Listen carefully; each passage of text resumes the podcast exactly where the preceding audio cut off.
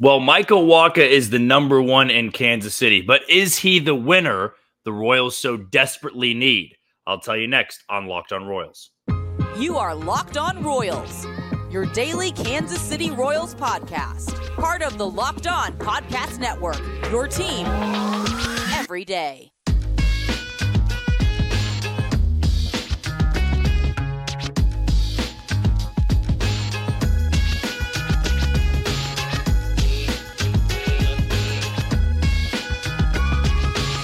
First things first, thank you for tuning into another edition of Locked On Royals on the Locked On Podcast Network. As always, I'm your host, Jack Johnson. You can give me a follow on Twitter at Johnny J underscore 15. That's at J O H N Y J underscore 1 5. It's also very easy to find us on wherever you download your podcast. That can be Spotify, Apple Podcast, Amazon Music, Google Podcast.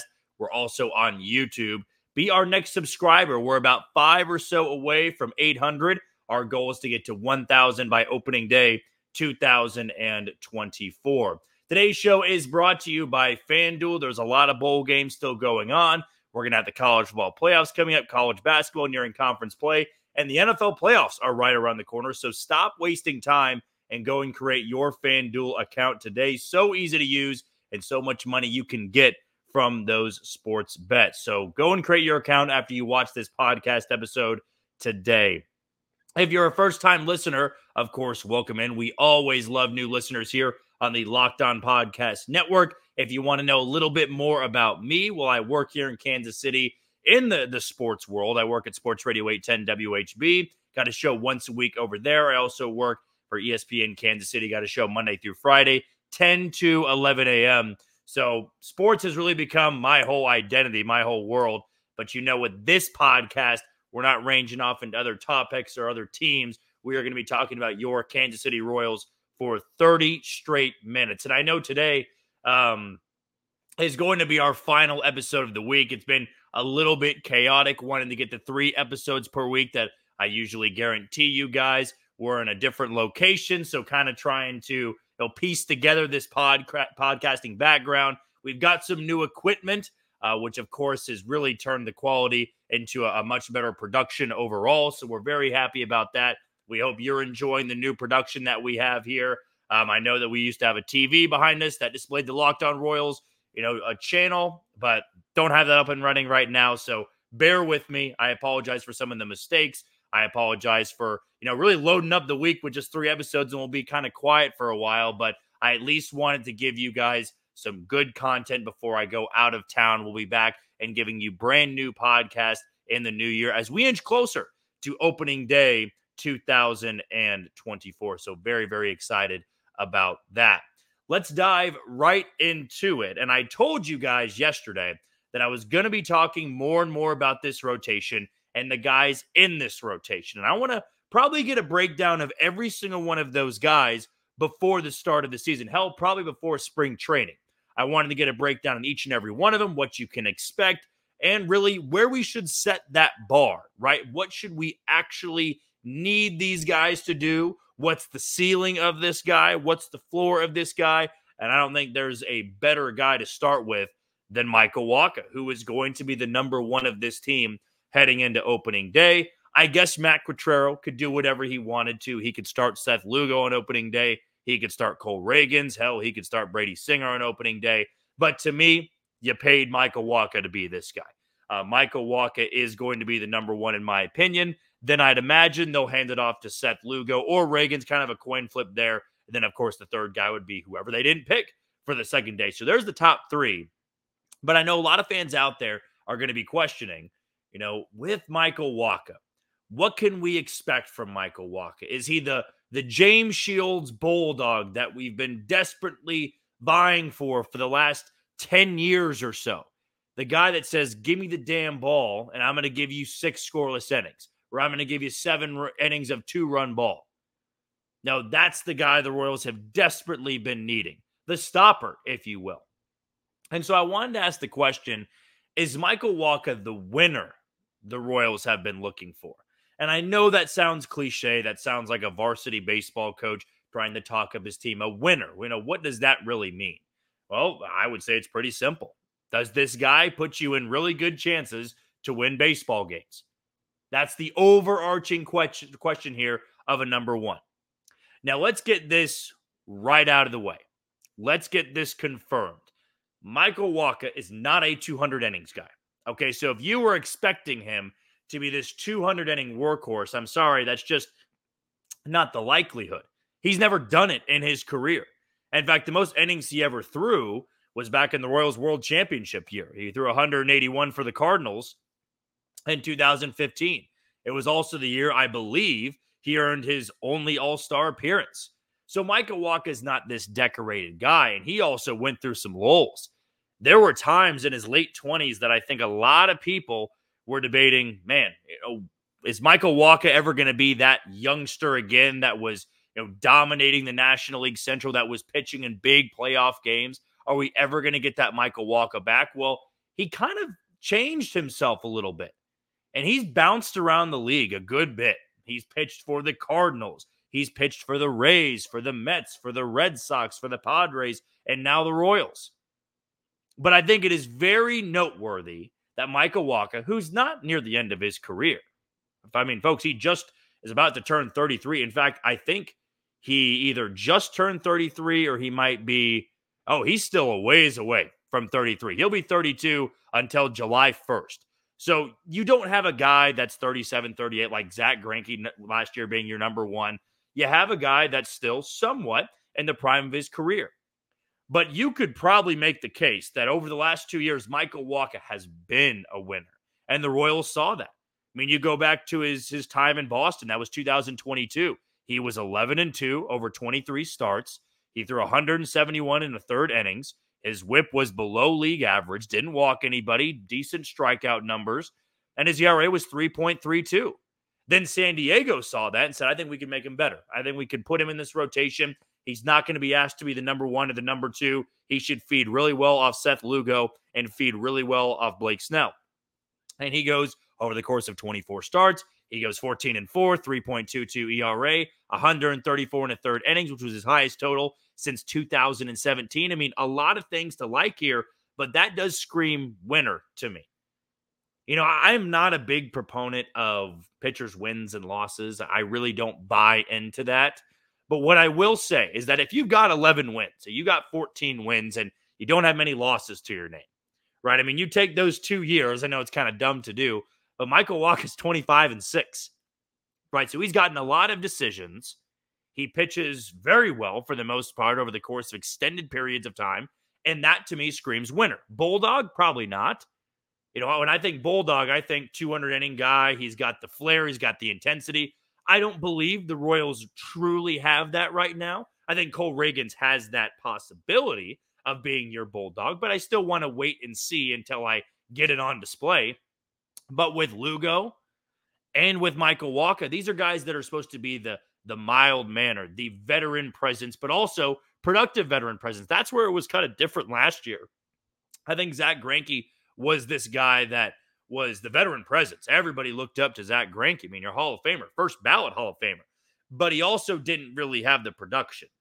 You know, so there's value in having a veteran presence and a productive veteran presence. Everybody can talk your ear off and say, "How you know what was it like back when you were in your mid twenties, your your early thirties? How'd you get through, guys?"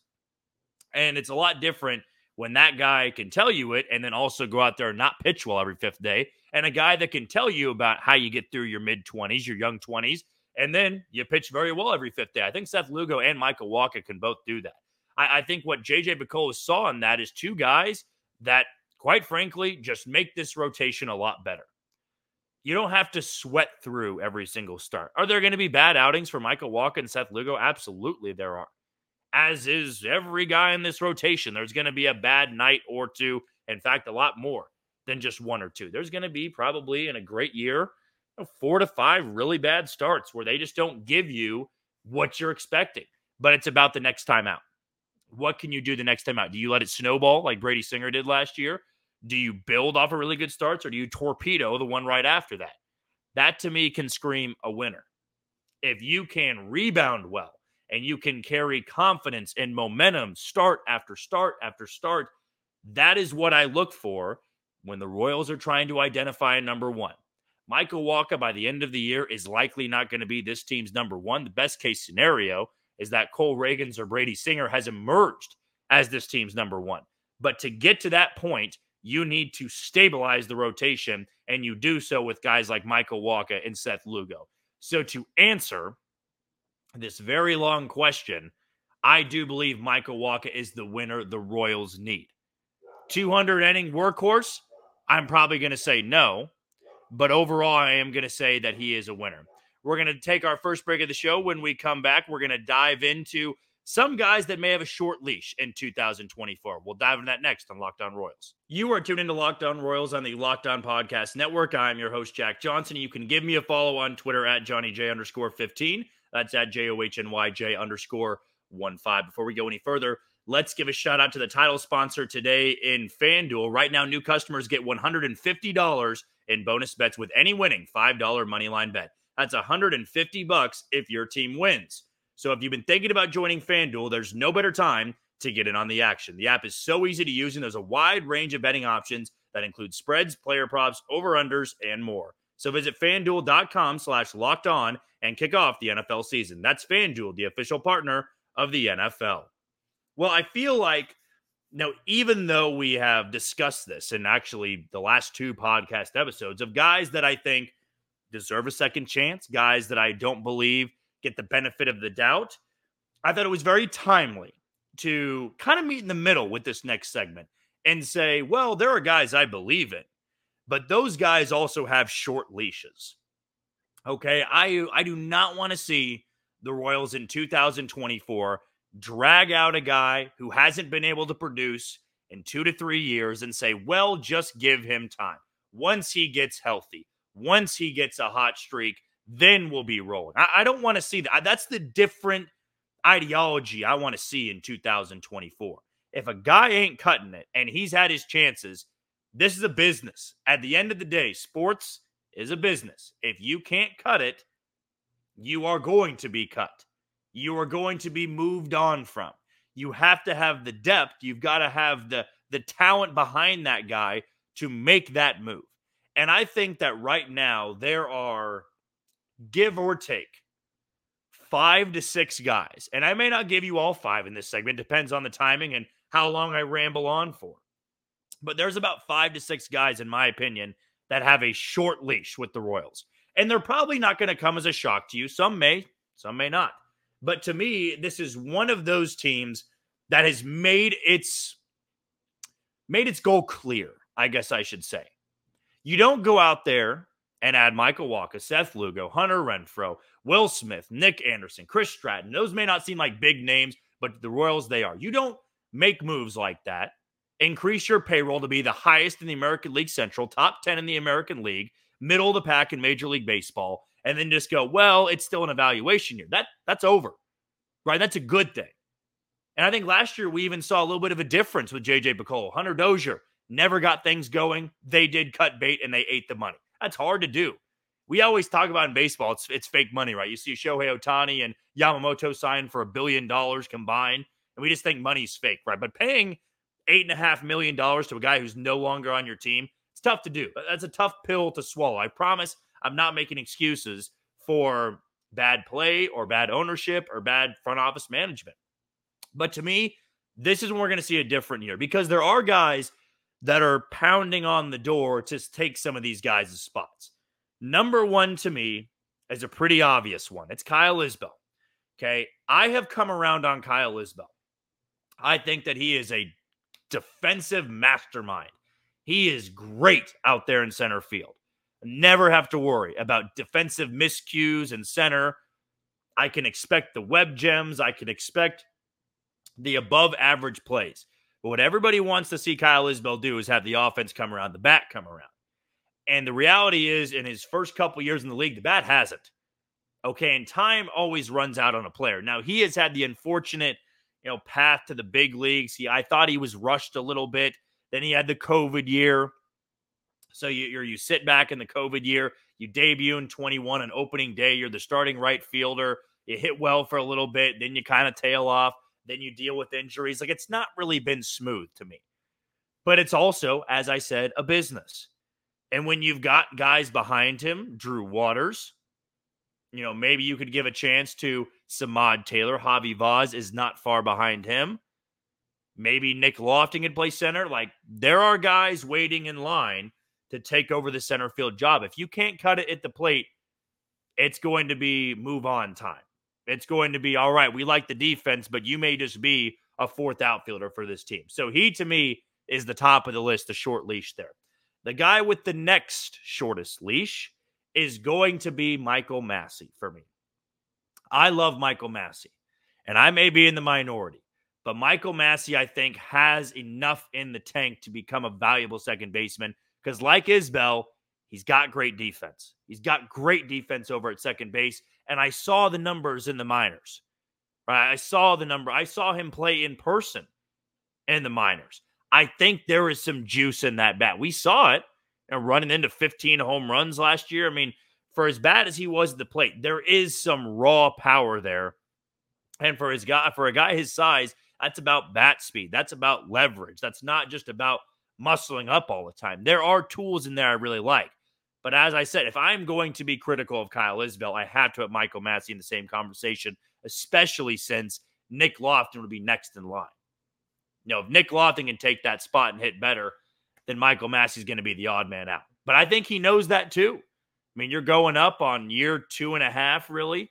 It feels like to me, this is when you have to make that jump. Can't be waiting around too long. And also, you know, Javi Vaz, who's one of my favorite prospects on there, we'll talk about prospects to watch in our final segment. He can play second base.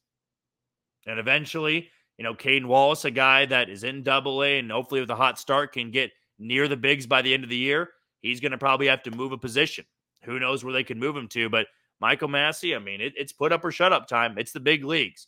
Can't have a slow start like you did last year. Who's the, so he's the second guy with a short leash to me. Number three, this may be the shocking one to me, but now I think there's more depth in the rotation that you could theoretically move on from. It's Brady Singer. I think they want Brady Singer to pitch incredibly well, not just for the Royals' postseason chances, American League Central title chances, because they're going to need that.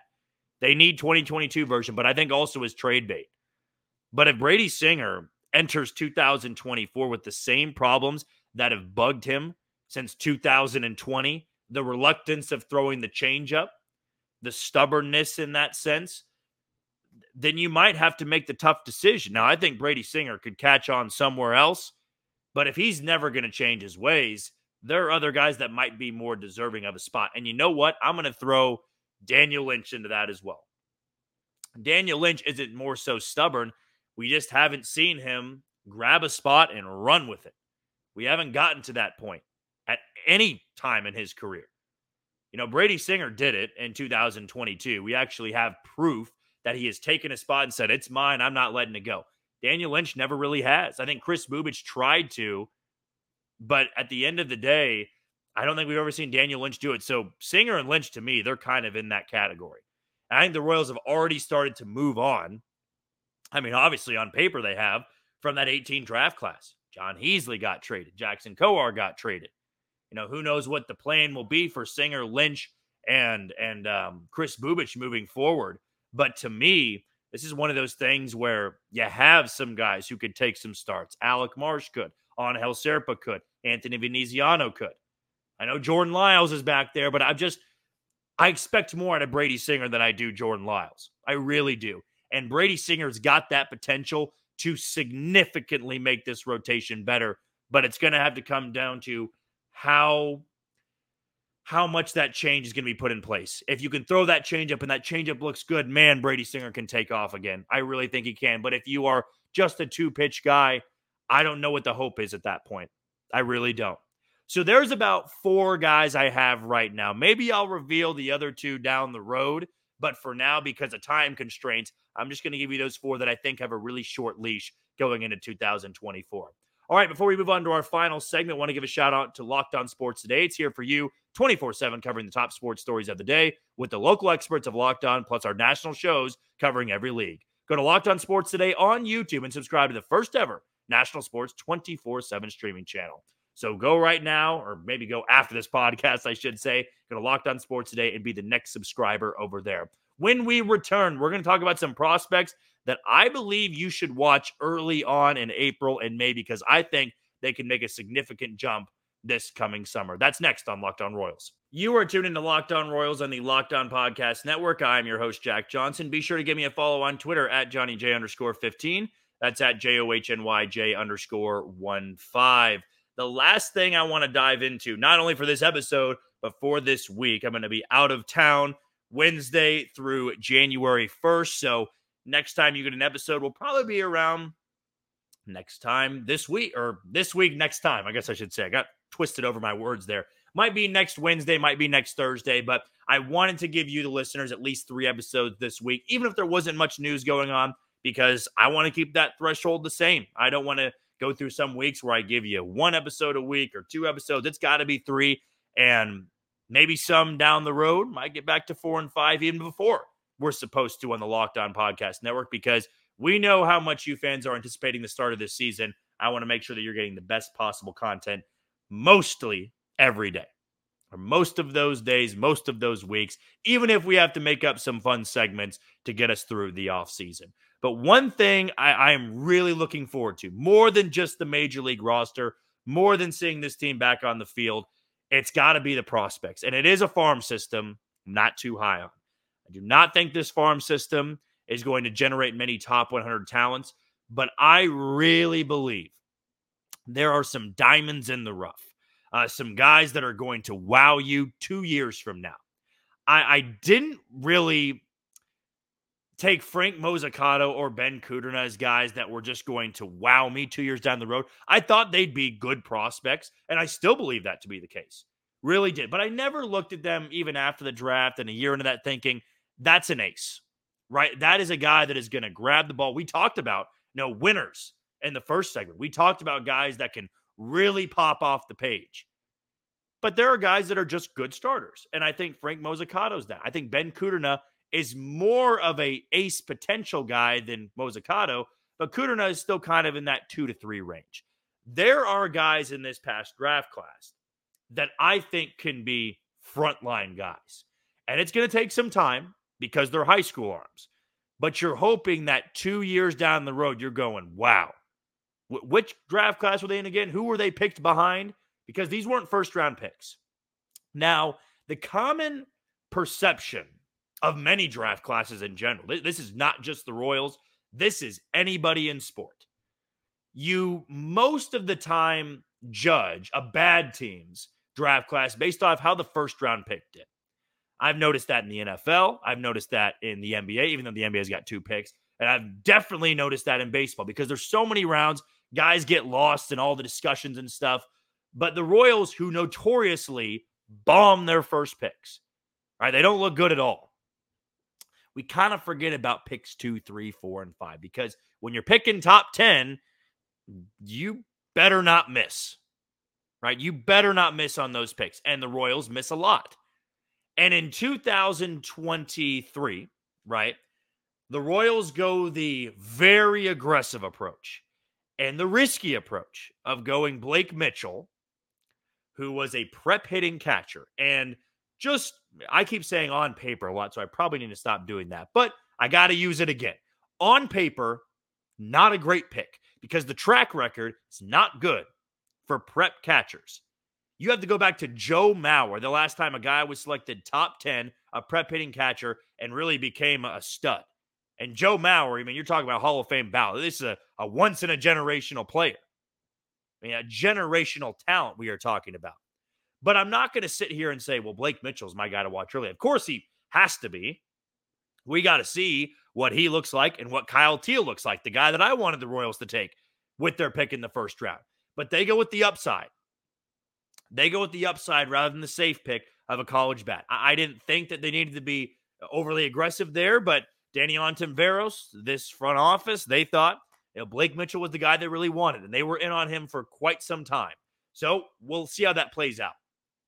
But my point is, we usually draft what the first round pick does, but we really need to pay attention. I think a lot of Royals fans need to pay attention to the later picks in this class, and not so much, you know, round seven, eight, nine. I think there are studs there like Trevor Werner, love Carson Roccaforte, love Hunter Owen. Those guys to me really pop. You know, Spencer Nivens, Jared Dickey. I mean, there are guys that I think are going to make a fast rise through the system.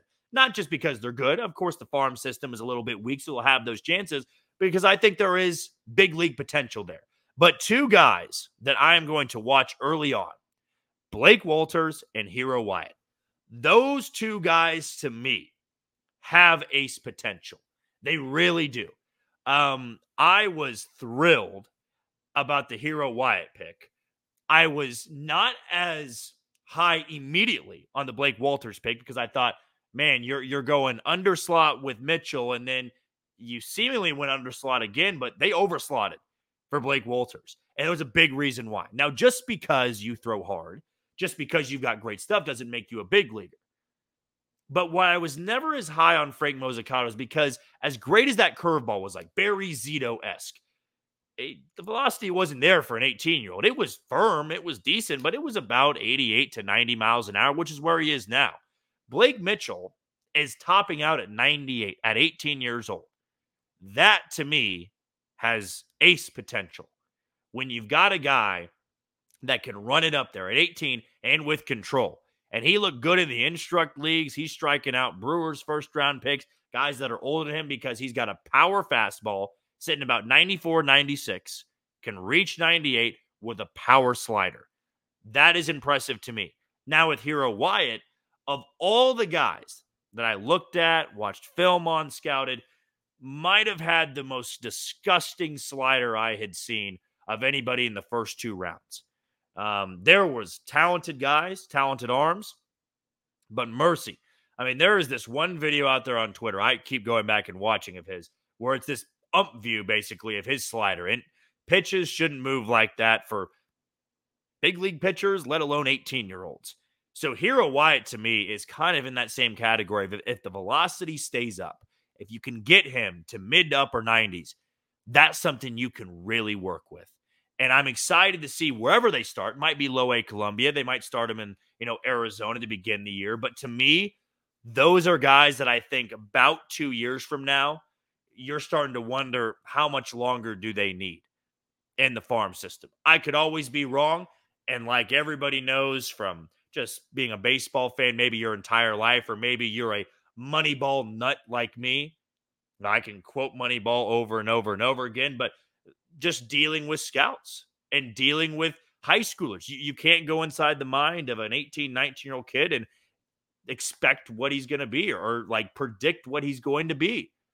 I'm not going to sit here and tell you absolutely, undoubtedly, Lake Wolters and Hiro Wyatt are going to be aces in Kansas City, but I think they've got the potential. They're just kind of trying to think like a scout, trying to to step inside the mind of a scout. I'm sure that's what the Royals saw. Yeah, you go over slot with a high school arm, you clearly see something there that many teams did not. Or you went with Blake Mitchell instead of Teel because you had Blake Wolters on your chart. But those are two guys that I think once they get to 20, 21 years old and hopefully in double A at that point, you're going, damn. Those were two really good picks in the 2023 draft. And that is true whether Blake Mitchell is good or not, or the rest of the guys are good. I just think the ceiling for those guys is tremendously high. Well, that is going to do it for another edition of Locked On Royals on the Locked On Podcast Network. I've been your host, Jack Johnson. Be sure to give me a follow on Twitter at Johnny J underscore 15. That's at J O H N Y J underscore 1 5. Also, catch us on Apple Podcast, Spotify, Amazon Music, Google Podcast, and on YouTube. Just be sure to subscribe. We're going to have about a week off. We got our three episodes in for the week. I'll be going out of town, but I will be back in action in the new year, 2024, with more hard hitting content coming your way. But until next week, you take it easy, Kansas City.